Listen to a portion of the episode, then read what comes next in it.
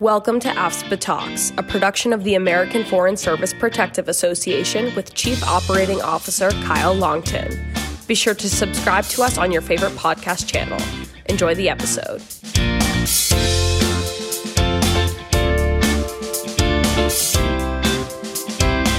Hi, and welcome to another episode of AFSPA Talks. I'm Kyle Longton, and with me, as always, is Hannah Wolfart. Hannah, today, this episode is going to be coming out on um, August 23rd, and it is wrapping up um, our AFSPA Talks about Back to School mini series. And we've had a couple episodes already. Can you remind me what those are? It seems like we've been we've been running through these so quickly.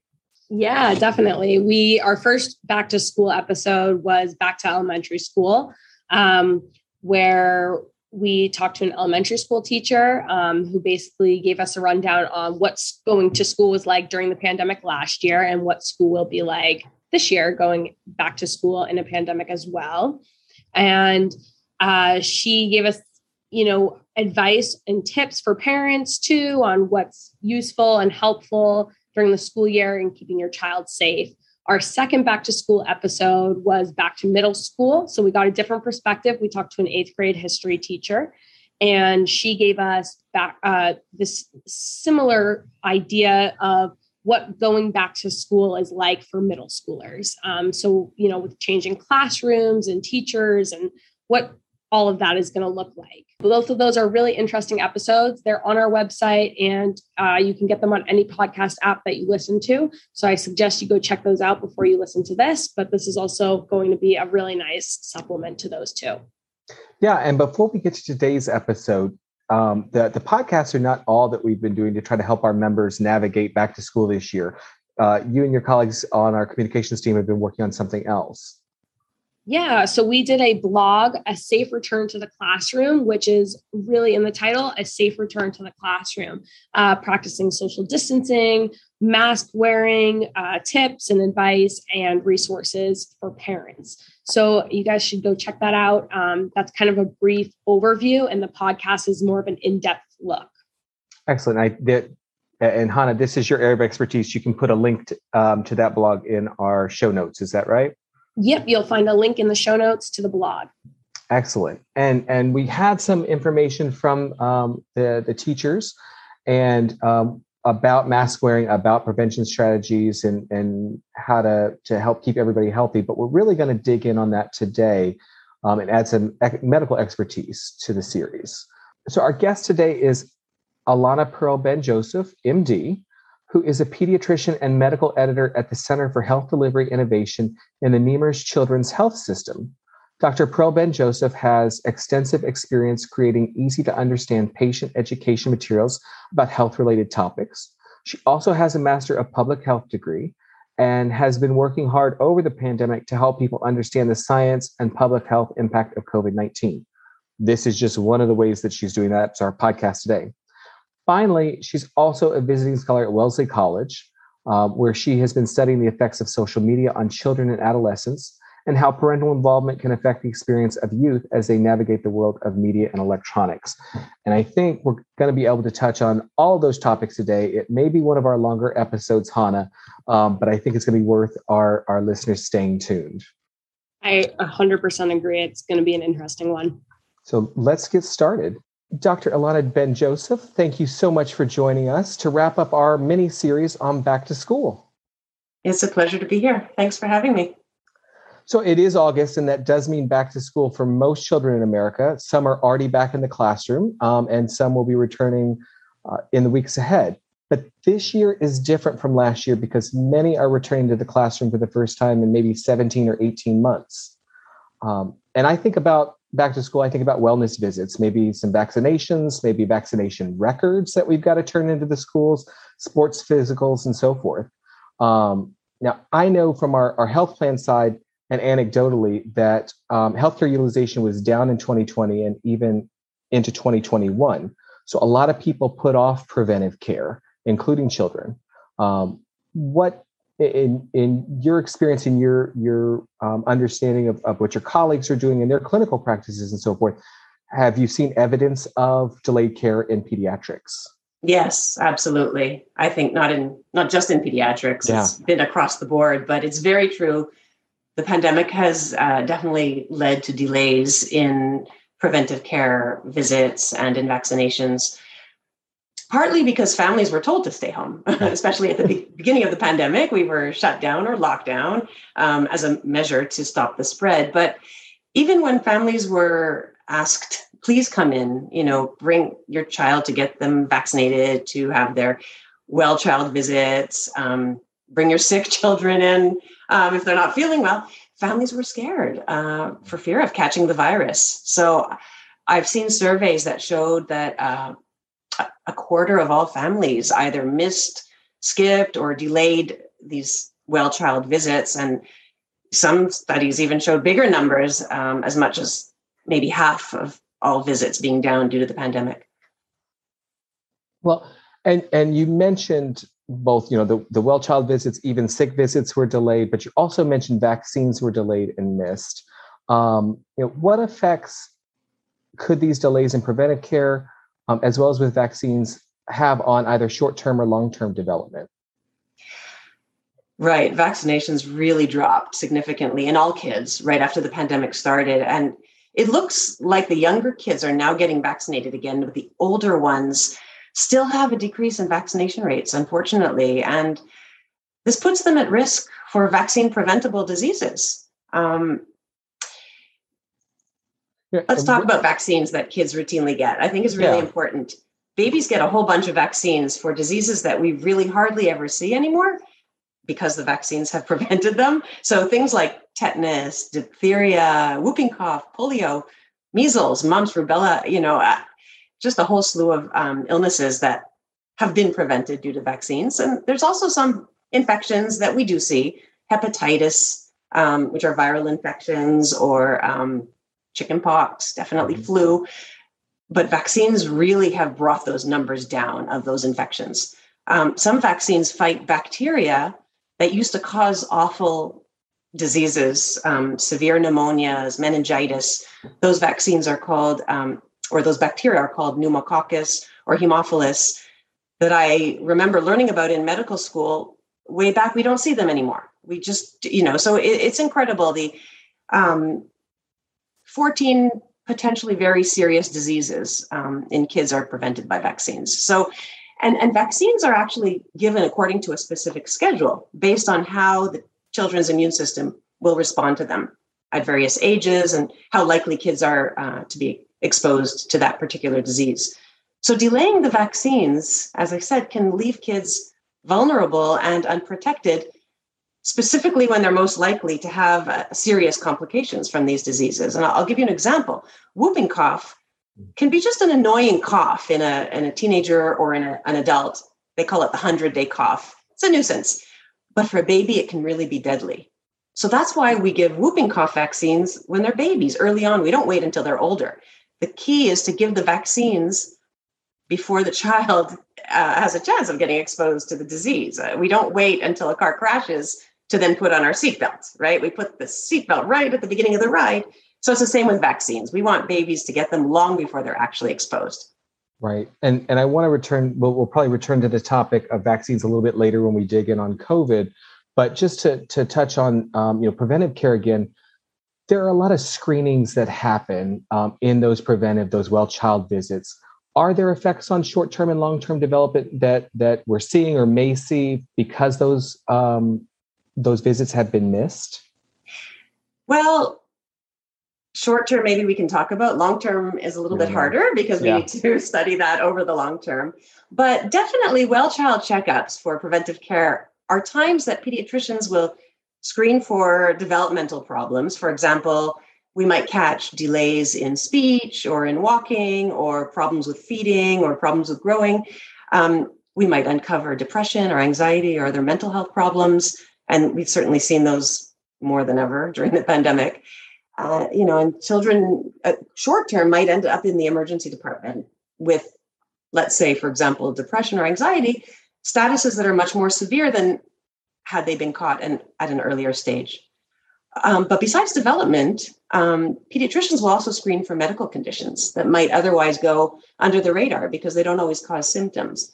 So, for example, um, we'll measure blood pressure, listen for heart murmurs, feel the belly to make sure there's no masses or you know anything that's enlarged. We'll check vision, we'll check hearing. We also send children for tests to look for things like anemia or lead levels in the blood. So all of these things are things that parents don't see and, and will miss if they don't actually go for their well child visits. And I'll give you an example. I heard a lot of stories about leukemias that were not caught in time. Children showed up to emergency part, emergency departments when they were already very symptomatic. Um, and they were just simply missed because the parents were scared to come in, or maybe they had had an early form of telehealth that was just by phone and it wasn't didn't have really um, yeah. proper physical examination and parents might not notice how pale a child looks or the paleness of the red around inside the eye that's part of what pediatricians are trained to catch so definitely short term illnesses may have been missed longer term we're going to have to wait and see what happens with kids development and, and i appreciate that you touched on some of the behavioral and mental health pieces that we're seeing. And, and we've addressed that in some of our previous episodes of this podcast. So um, you mentioned that there are screenings that take place at various ages for behavioral health issues, um, and that those you know well child visits play a, a, role in diagnosing that. And I'm particularly thinking of the effect of the last year, as you mentioned, that depression and anxiety have emerged. Can you expand a little bit on what you, what what you're seeing in your research and what what clinicians are seeing um, in their treatment? Absolutely. Well, as I said before, we've seen an uptick in mental health problems in kids over the course of the pandemic. And well child visits and timely sick kid visits are really essential in discovering these things early on so that we can get a head start on assessing and on treating. So let me reemphasize how important the well child visits are. Um, as I mentioned earlier, pediatricians will assess development informally at every visit. They'll ask about a parent's concerns, they'll observe the child, they'll ask about the home environment, but they also do more formal and in depth developmental um, and behavioral screening for all kids during the well child visits at ages 9, 18, and 30 months. And on top of that, they'll screen specifically for autism spectrum disorder um, before a child turns two. So that's for the littles. um, but they continue, we continue to screen older kids for development, for behaviors. Uh, in teens, we start to screen for depression um, we'll assess for things like ADHD, you know, if the child is hyperactive or inattentive. If they're struggling in school, we might assess for learning disorders. So I want to take a minute because I, am a parent of young children myself, and sometimes I'm not sure where to turn to. And, and Google will give me all kinds of answers, but I don't always know about the, the usefulness or the origin of those answers. So I want to talk about a resource that you've helped to build, and that's Kids Health. Um, that's actually how we connected was through your work on Kids Health, and that AFSPA and, and our Foreign Service Benefit Plan have long promoted this resource for our members. Can you briefly, because um, there's a lot on there, but can you briefly share with our listeners what kind of information they can find on Kids Health and, and maybe even a little bit about how that information is put together? Sure. So, Kids Health is a free website, can be seen and accessed by everyone. Um, it's put together by a fabulous multidisciplinary group that includes medical professionals who edit the material, um, experienced health writers, editors, illustrators, um, IT technicians, a marketing team. Uh, we have just all kinds of people who work together to create information about children's health available by topic, by age. We actually have three audiences. We speak to parents, we speak to teens, and we speak to kids. And actually, we have a fourth audience. We also create educational materials for educators, for teachers. And the topics run the gamut from anything to do with children and their health. So it could be illnesses or injuries, it could be just development, uh, behaviors, emotions, first aid, um, fitness, food, uh, you name it. There's even recipes um, and, and games for kids. So, um, you know, I think your listeners should just check it out. Visit kidshealth.org and, and explore it. Yep, and, and I think this is really an underutilized resource, at least in, in my circle of uh, parents of, of kids my my kids' age. Um, but I, I have started using it. Um, I'm excited. My, my kids are very interested in helping me cook. So we'll be trying some of the recipes and trying to get them engaged. So um, I appreciate the work that you and your colleagues are doing because it's a, a fantastic resource. Thank you. Now we've we've touched on it before. Um, you, have mentioned it, and I, I want to dig in a bit more on on COVID nineteen. Um, okay. and, and, a lot of a lot of parents are probably listening for that, particularly as we're focused on back to school. Um, the Delta variant appears to be affecting children more than previous uh, variants or previous strains, and we are seeing hospitals and pediatric ICUs filling up. Uh, what can you tell us about kids and, and COVID nineteen? Maybe start with sort of the the medical physical side and then i'd love to, to talk a bit more about the behavioral um, effects also even for those who haven't haven't contracted covid-19 so all right let's start a little bit with numbers because you mentioned the increase and the hospitals filling up. So some statistics from the american academy of pediatrics. As of just last week over 4 million kids have tested positive for the virus 14% of all cases have actually been in kids. It had declined in the early summer, um, as it did for everyone else, but the cases have really steadily been increasing uh, since July, and that's especially in the southern United States, like Florida, Texas, Louisiana, Mississippi, and some others. Um, the numbers are starting to look a little bit like where we were last uh, November when the Northeast was slammed. Um, but now the Northeast actually has the lowest numbers, and that's likely due to very high vaccination rates in the states of the Northeast. Um, most kids have mild symptoms or no symptoms. I, I would say that severe illness and even hospitalization um, is still very uncommon in kids, but the numbers for severe illness, hospitalization, and even deaths are higher than what we've seen in the past. And this is especially in the younger kids, the five to 11 years of age. Mm. And for me as a pediatrician and as a parent, and I think just as a person, death is the shocking part. Kids may make up an extremely small percentage of people who have died from COVID, but this number is almost 500 kids who have died, which is way too much because zero kids should die of an infectious disease. Um, experts are still collecting data on the longer term impacts of the pandemic and how the virus will eventually affect kids' physical and mental health down the road. But we do know some things. Um, we know that the kids who are more likely to get severe illness are babies younger than one, um, and kids with certain underlying medical conditions like genetic or neurologic conditions or congenital heart disease. And like the adults, um, kids with obesity, with diabetes, with asthma, sickle cell disease, weakened immune systems, they're also at increased risk for severe illness. Um, so we have to be careful. Um, and kids have also developed a very rare but serious disease linked to COVID that we call multi system inflammatory syndrome, or MISC, where different body parts become inflamed you name it, the whole body, yeah. you know, heart, lungs, kidneys, brain, skin, eyes, everything gets involved. And this can happen weeks after the initial infection. And it can happen when the child has been infected and has, has had no symptoms. So they may not even have known they were infected. And then weeks later, they will develop this awful condition, inflammatory condition, where they have to be hospitalized, some of them in the ICU. Thankfully, most kids um, get treated and get better. But it's a horrible experience.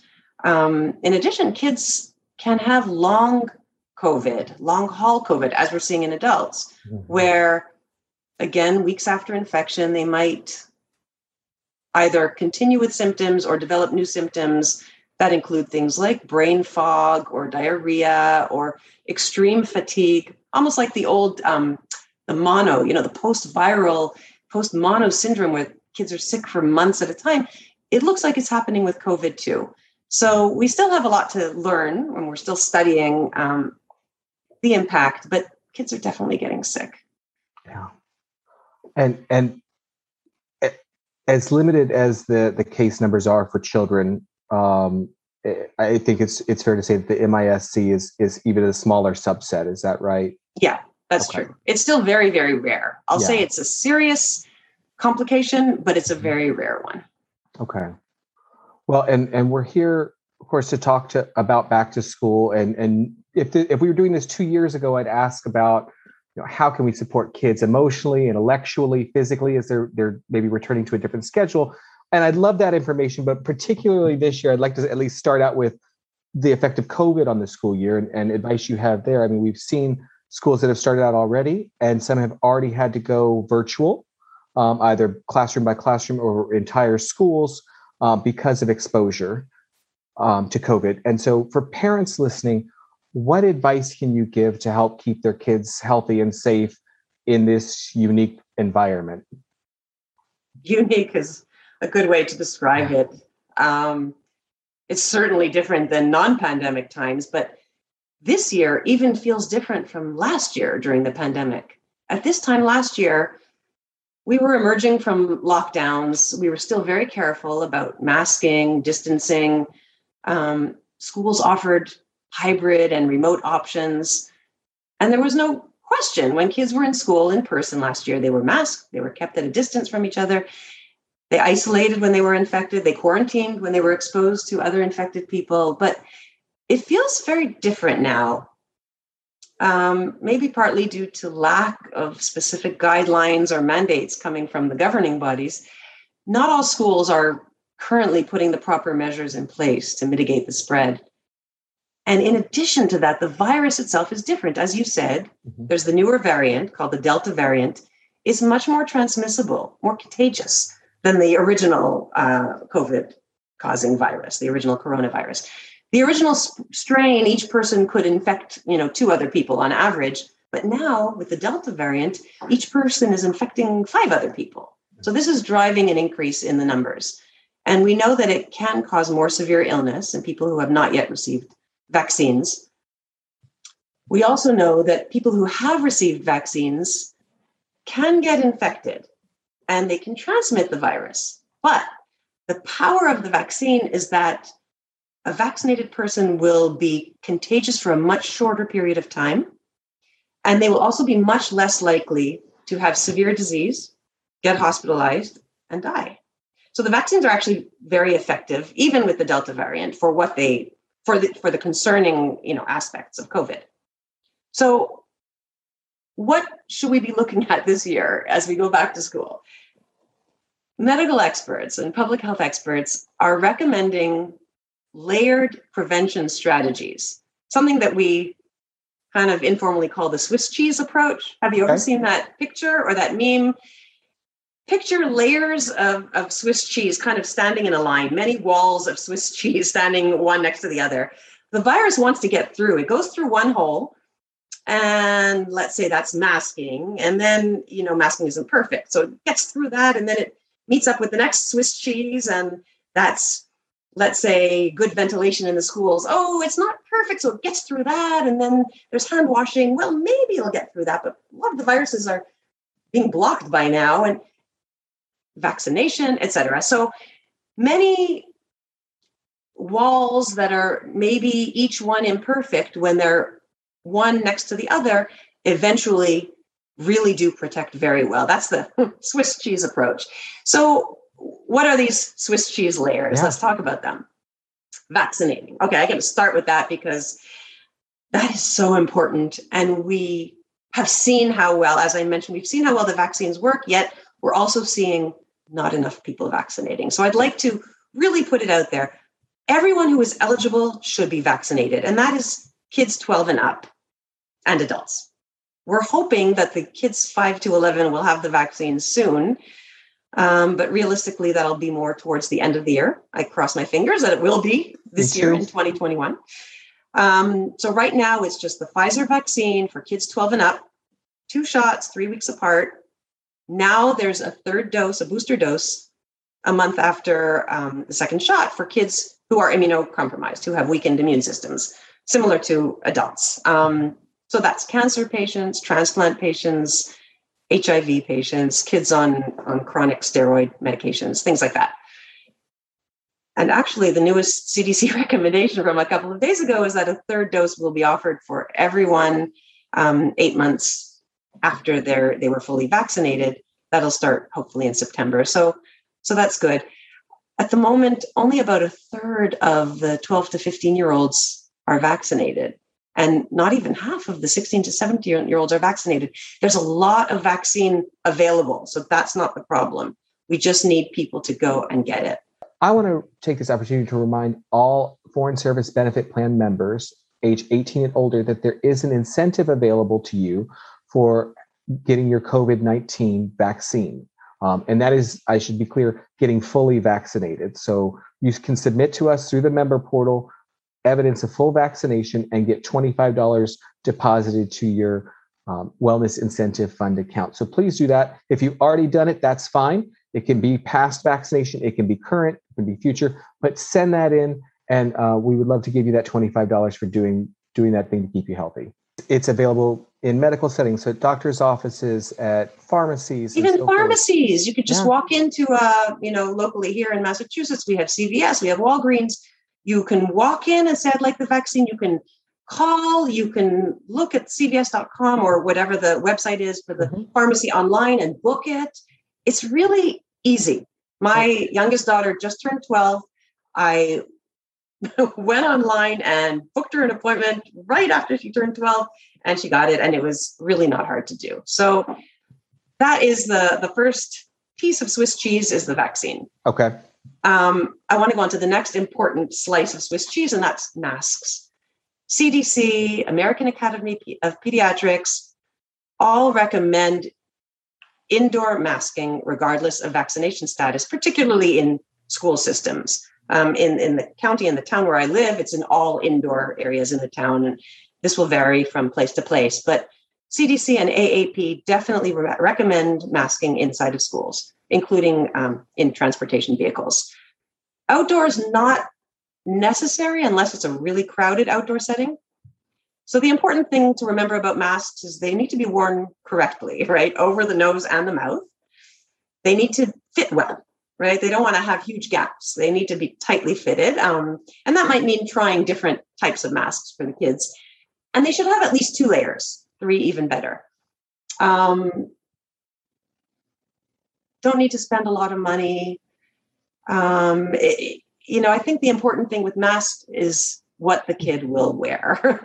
Not, you know, who knows what will happen in the future with the variants and whether we will be instructed to wear specific types of masks. But at the moment, for kids, and we've seen that kids spend all day long in masks really without most of them without any problems at all. Yeah. Um, so whatever the kid is most comfortable with, whatever fits them well, that's what they should wear.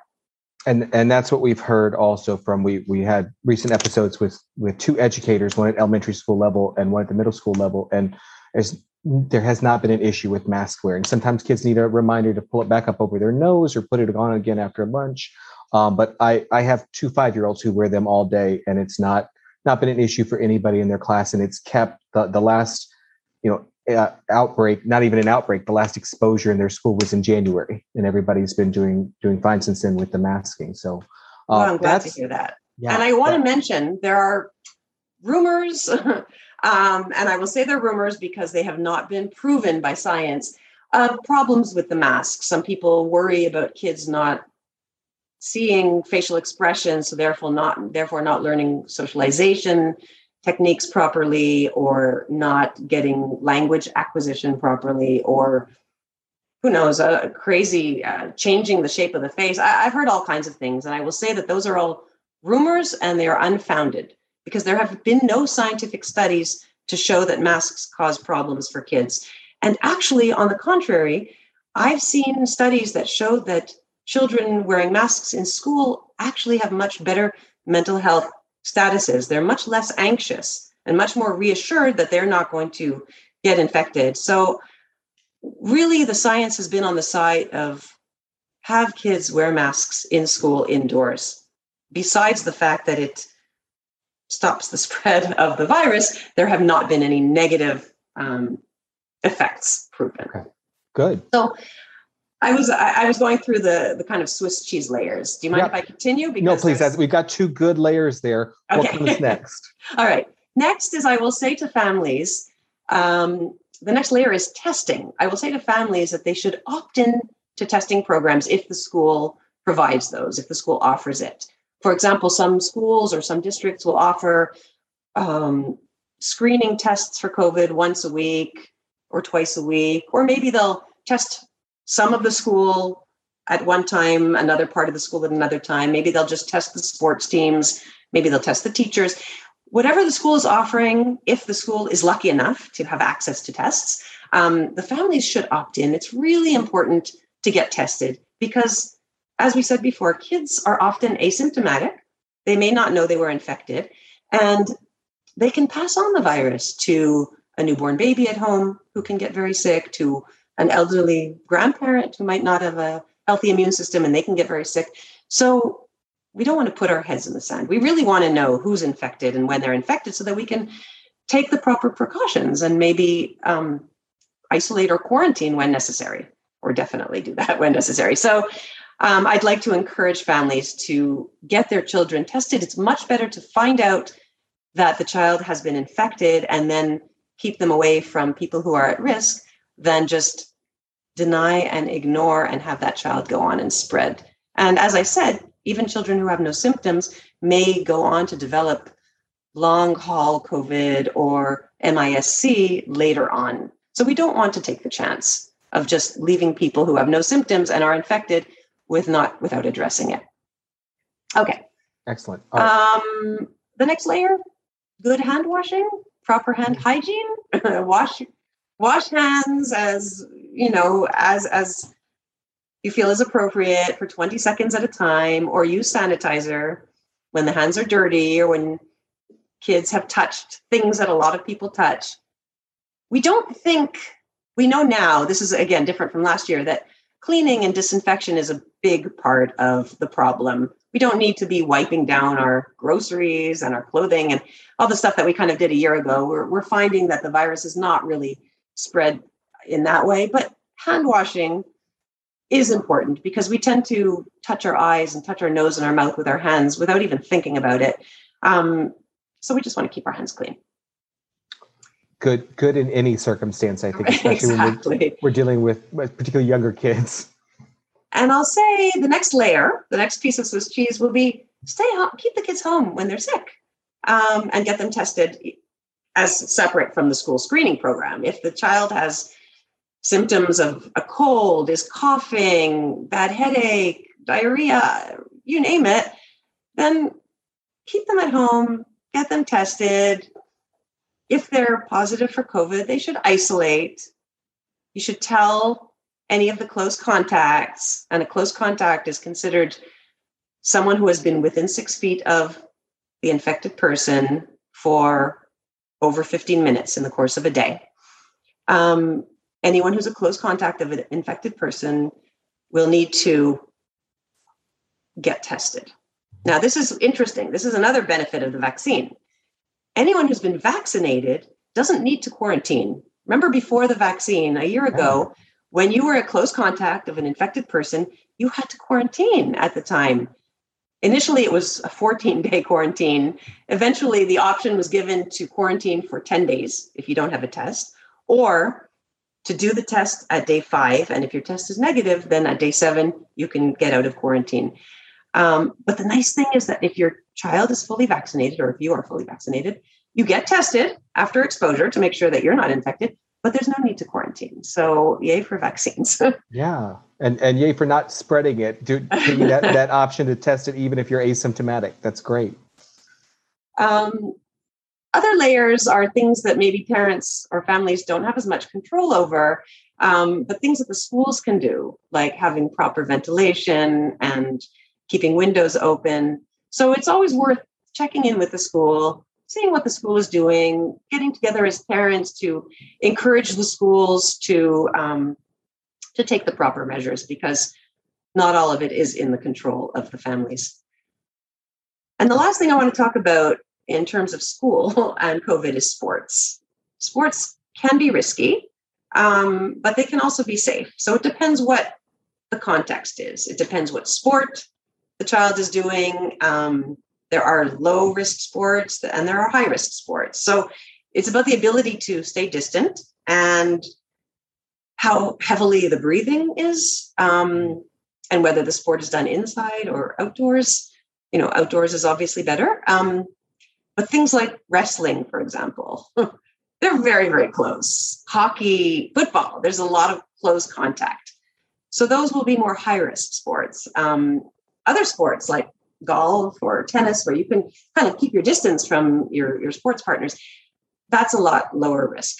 Um, and the other important thing is to look at the setting in which the sports are done. So, how many people are there? How many people are playing? Are the spectators all crowding together? How long is everyone together for? Are are the kids carpooling and sharing car rides? Are they eating meals together after they play with their masks off?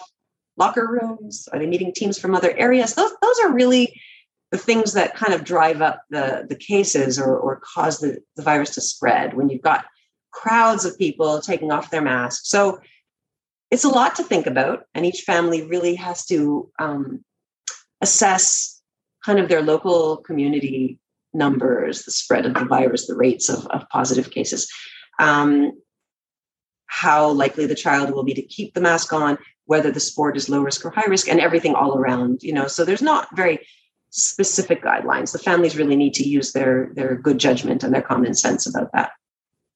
That's that good advice for all of us. Absolutely.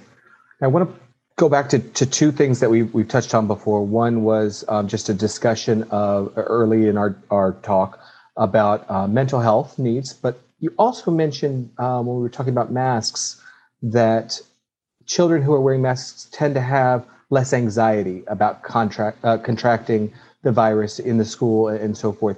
Um, and so I want to just talk specifically about mental health needs during the pandemic, if they vary from age to age, and, and how parents um, and maybe educators who are listening can support kids in, in that, uh, help meet those needs. Well, I think mental health professionals have had their work cut out for them over the course of the pandemic. They've been super busy, both on the adult side and the children's side. It's scary. We've never been through a pandemic before. No one really knows how to navigate it or how to deal with it. So, definitely, there have been mental health issues. On the other hand, some kids have enjoyed being at home, um, studying online. If they're introverts at heart, they feel more comfortable to be at home. So, we've seen both sides of the coin. Um, but if a parent is concerned about their children's mental health, let's talk a little bit about signs of, of mental health problems and, and what the parent should look for. Um, they could be very different in different kids, but there certainly are patterns. So let's talk about younger kids first. In younger kids, they may be fussy, they might have trouble sleeping, not want to eat, they might complain about stomach aches. That's a really common complaint. They might um, suddenly have a harder time separating from their parents, called separation anxiety.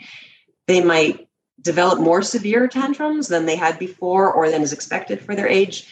They might start bedwetting after they've been dry at nights.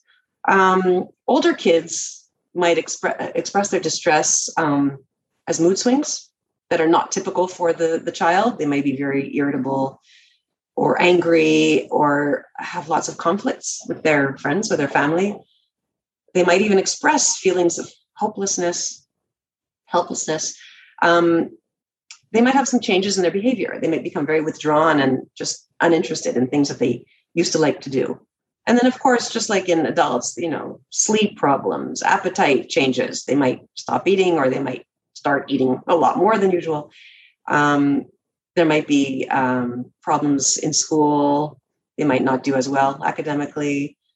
Um, they might have poor personal hygiene. They might stop showering, not brush their hair.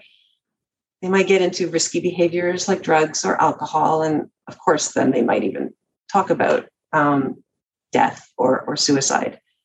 So these are things that parents can look out for. And if they're concerned, they should immediately call the pediatrician. And that's what, you know, pediatricians are very well trained in caring for children who have mental health problems.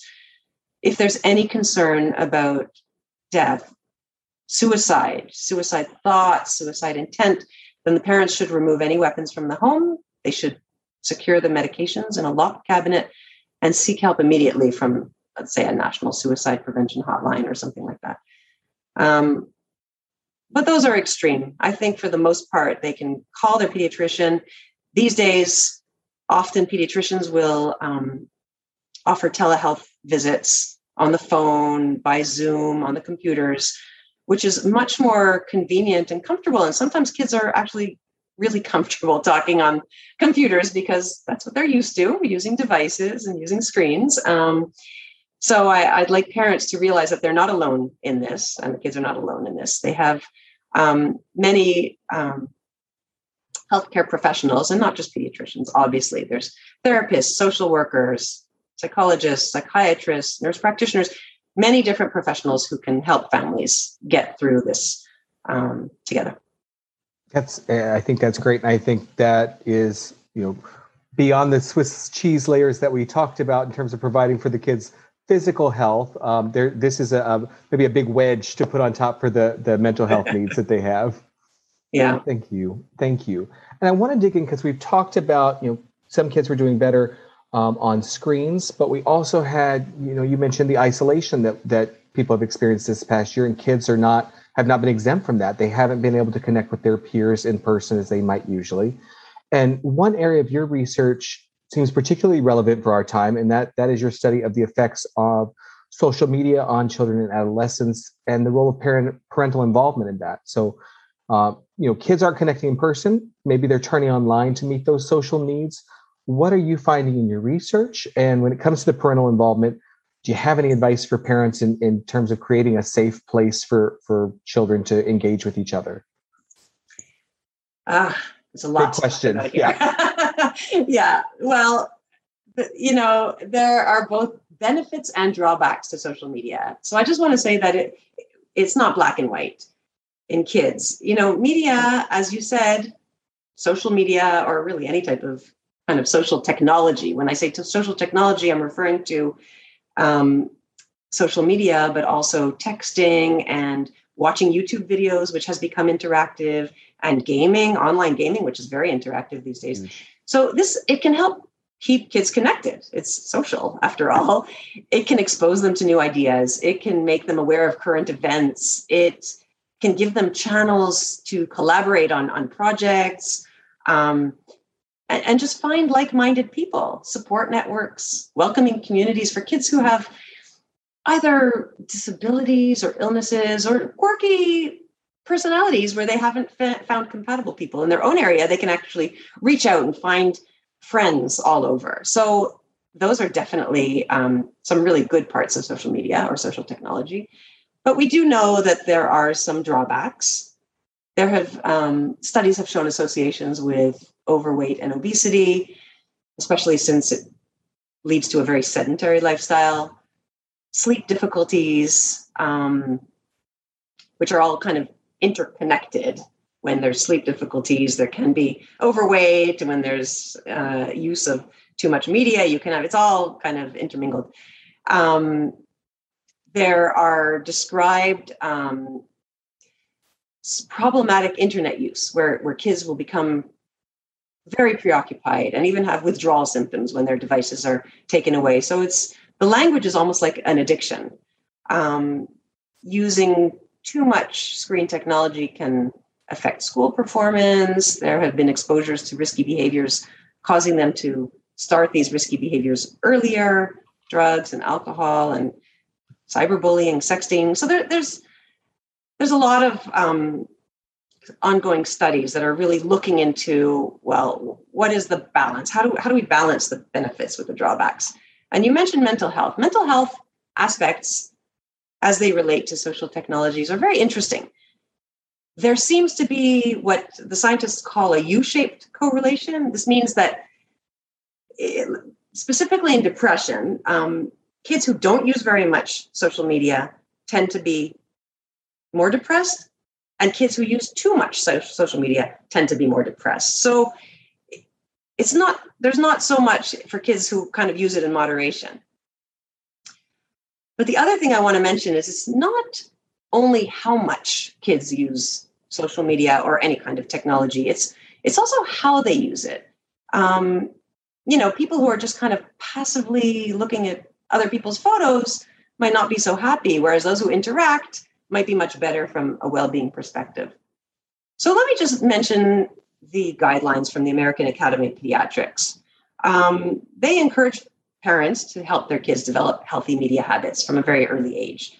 So younger than 18 months, the AAP really recommends um, only video chatting, let's say with distant family, so that they can communicate um, with loved ones. Between 18 to 24 months, they say um, kids can use high quality programming together with their parents do like a co viewing um, activity. Between two to five years, so until school age, they recommend one hour per day of high quality educational programming older than five, they no longer restrict screen time as used to be recommended uh, to a certain number of hours per day. It's really subjective and it depends on the child, it depends on the family. As long as the child gets enough sleep, gets enough physical activity, makes it to family dinners, does their homework, hangs out with friends and socializes in a person to person way, obviously not during pandemic, but then the parents can make their plan of how much media the child can use, taking that into it, those things into account. So it really can differ in, between families and differ between even children in the same families. You mentioned my work, my research that I did at Wellesley College. Um, it involved studying middle schoolers and their parents, and we've been learning about how families navigate social media and other forms of digital media. So, as I said, the key isn't only in the amount of time, but the content. So, we're finding that there are many different styles of parenting and many different ways to regulate a child's social media use. I'll give you some examples. Some parent restrict, they establish rules that limit um, consumption of media. They might have curfews, they might take away devices if the child doesn't follow the rules. Um, those are called restrictive approaches. There are active or communicative approaches where parents will have conversations with the child about what they're doing on social media, how things are going. The parents will try to teach the child critical thinking. They won't just take away the device. They'll say, think about what you're doing and what the implications are. Um, there is co viewing, so that's being together with the child while they're using their device. There is surveillance, um, monitoring, checking. So that's when parents will kind of check texts, check emails, look up website logs, things like that. And then there are different, different parents that really don't give restrictions at all. They say the child, I trust my child to do the right thing. Parents don't usually fit into one mode or the other. They often use a mix. Okay. Um, there are some patterns we see restrictive patterns more often in younger kids and deferent more often in adolescents, which makes sense developmentally. Um, we see restrictive more common with boys who tend to have more exposure to violent um, games and violent videos, so the parents might tend to restrict more. What we've seen in our studies is that restrictive parenting is correlated with problematic internet use in kids. These problematic internet use would be defined as as i said before the kid looking like they're addicted like they don't have motivation to do anything else they feel anxious when they're away from their device. When i say correlated i want to be clear that i don't mean that a restrictive parent causes their child to have problems. It could be that a child with problems is then naturally going to be restricted by the parent. So we just see two things happening at the same time and it's going to take a lot more studying to tease out what causes what, if at all. A lot of these things are kind of two way, bi directional. Um, but we don't see that restrictive parenting is associated with lower internet use. And I just think that's interesting. Active parenting, where they talk with their children a lot and they communicate a lot, that's correlated with families who are very close and very involved. They talk to their children about how well they get along, how much they talk about that. That makes sense. Deferent parenting is correlated with technoference. That's when phones interfere with let's say with meal times or or you know times that the families are supposed to be together so it's interesting to look at these things in reality it isn't really feasible to constantly be on top of what children are doing especially now when their devices are in their pockets they're kept very private um, i think open lines of communication are, are vital. You know parents can try to friend their kids check the youtube channels they're looking at know who their kids befriend who they follow. But really what parents um, need to do is be open be supportive be a, a positive role model for their child. Um, actually i will give some tips in a little bit about what i think parents should do i want to mention two other um, two other aspects of what I have studied recently that I think are interesting for parents. And I'll just go through it very briefly. One thing that seems very clear are the associations between social media use and sleep in kids. The American Academy of Pediatrics recommends that screens are turned off about 30 minutes before bedtime, and they recommend not having electronics at all in the bedrooms. But we know, based on surveys done over the last few years, that at least three quarters and probably a lot more of teenagers take their devices to bed with them. Many even sleep with them in bed. And they get up in the middle of the night because of notifications and wanting to check hmm. social media and things like that. So, in our study of over 700 middle schoolers, this was in the greater Boston area, we found that all the types of social technology use that I mentioned before, so that's social media, texting, YouTube videos, and gaming, um, when they use them in the hour before bed, they were all associated with later bedtimes and reduced sleep. Not surprising. Um, half of the kids reported not getting enough sleep, over, over 50%. And many of them acknowledged losing sleep because they just could not stop what they were doing online. Um, but of course, the content mattered. Seeing emotionally disturbing or violent behavior, uh, violent content, and being exposed to risky behaviors was much more associated with later bedtimes and less sleep while um, things like reading ebooks at the time there were kids who had kindles now it's yeah. probably just on their regular tablets um, texting friends and playing online games was not associated with hmm. these sleep problems so it's just interesting because the context matters i also looked at depressive symptoms in kids who use these social technology um, practices before sleep and i found that kids who used social technology before bed were more likely to report depressive symptoms in the previous week. So I'm not saying they were diagnosed with depression, but they reported things like feeling sad or feeling hopeless. Not all social technology was equal. Those who checked social media and texted friends were actually more likely to report depressive symptoms than those who watched YouTube videos or played online games before bed. Um, so it's interesting. So parents are often tempted to just limit the time children spend on electronic devices, but it really may be important to look at how and when kids are using their devices, not only how much. You know, it's a, really about what the child is doing. Are they watching horror shows or are they looking for ways to meditate before they sleep? So I'll, I'll give some tips on how okay. parents can navigate these things. So, first of all, um, encourage kids to practice good sleep hygiene, keep their electronics out of the room, or at least remove them an hour before bedtime. Um, if the devices remain in the bedroom, encourage the kids to use them for reading and not social communication throughout the night, especially not social media and, and texts.